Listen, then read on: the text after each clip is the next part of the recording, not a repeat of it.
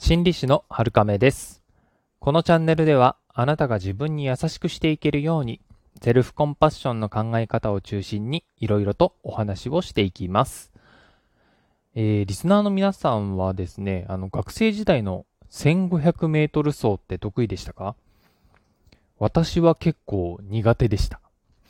運動は持久走の適性はあんまりなかったみたいで、パワーとか瞬発力の方がまだいいみたいでしたね。さて、えーこんな話から始めたのにもちゃんと意味がありまして、えー例え話として1500メートル走を出したんですけれども、この成績ってどんな風に測っていたか、あの、覚えていますか？そう、タイムですよね。何分何秒で走れたかっていう結果が出ていたかなと思います。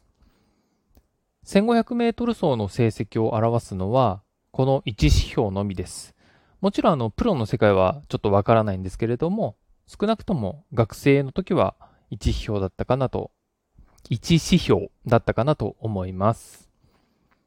これでわかるのって何でしょう？誰々が速いとか、誰々は平均的、あるいは遅いとか、もしくは自分は速い、自分は遅いとか、タイムの成績からこういう結果をついつい導き出してしまいますよね。このタイムっていうものによる成績評価の良し悪しっていうのはともかくとして、これって個人個人の成長の視点からですと、どういうふうに考えたらいいんでしょうか？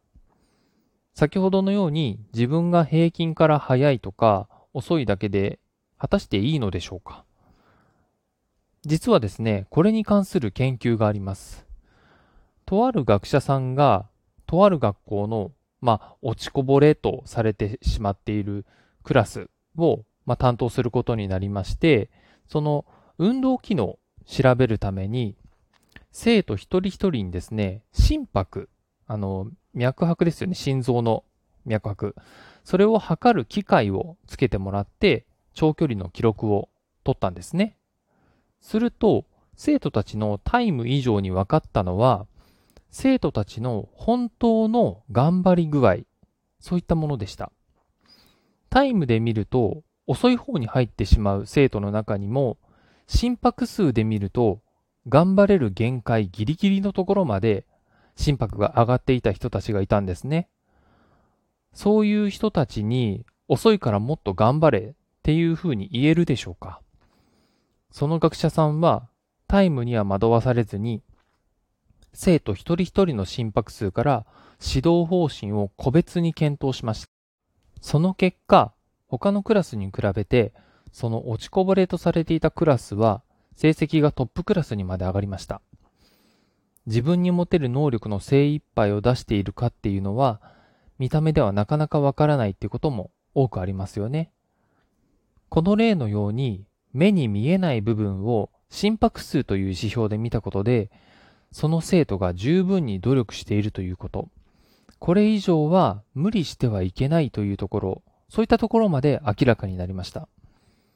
こういった指標の発見は、人の結果ではなくプロセス、つまり過程に目を向けることに役に立ちます。生徒たちは自分の現在の能力を正確に把握することができ、人との比較ではなくて、今の自分と比べてどうしていったらいいかっていう視点で見てもらうことができました。それによって着実に自分の成長と喜びを得て、あとは好循環に入っていたということですね。また、こういった目に見えない指標が隠れていて、見正しそうな見た目の様子で判断されるっていうことは、日常生活の中で非常に多く存在します。同時に、見る人のバイアス、つまり認識の偏りですとか色眼鏡、そういったものも掛け算されていますので、社会的にマイナス評価されがちな人っていうのは理不尽に辛い思いをするっていうこともあったりします。なので、負担に感じること、自分の頑張り、自分のバランス感覚というものもなかなか人には推し量れないっていうものもあったりします。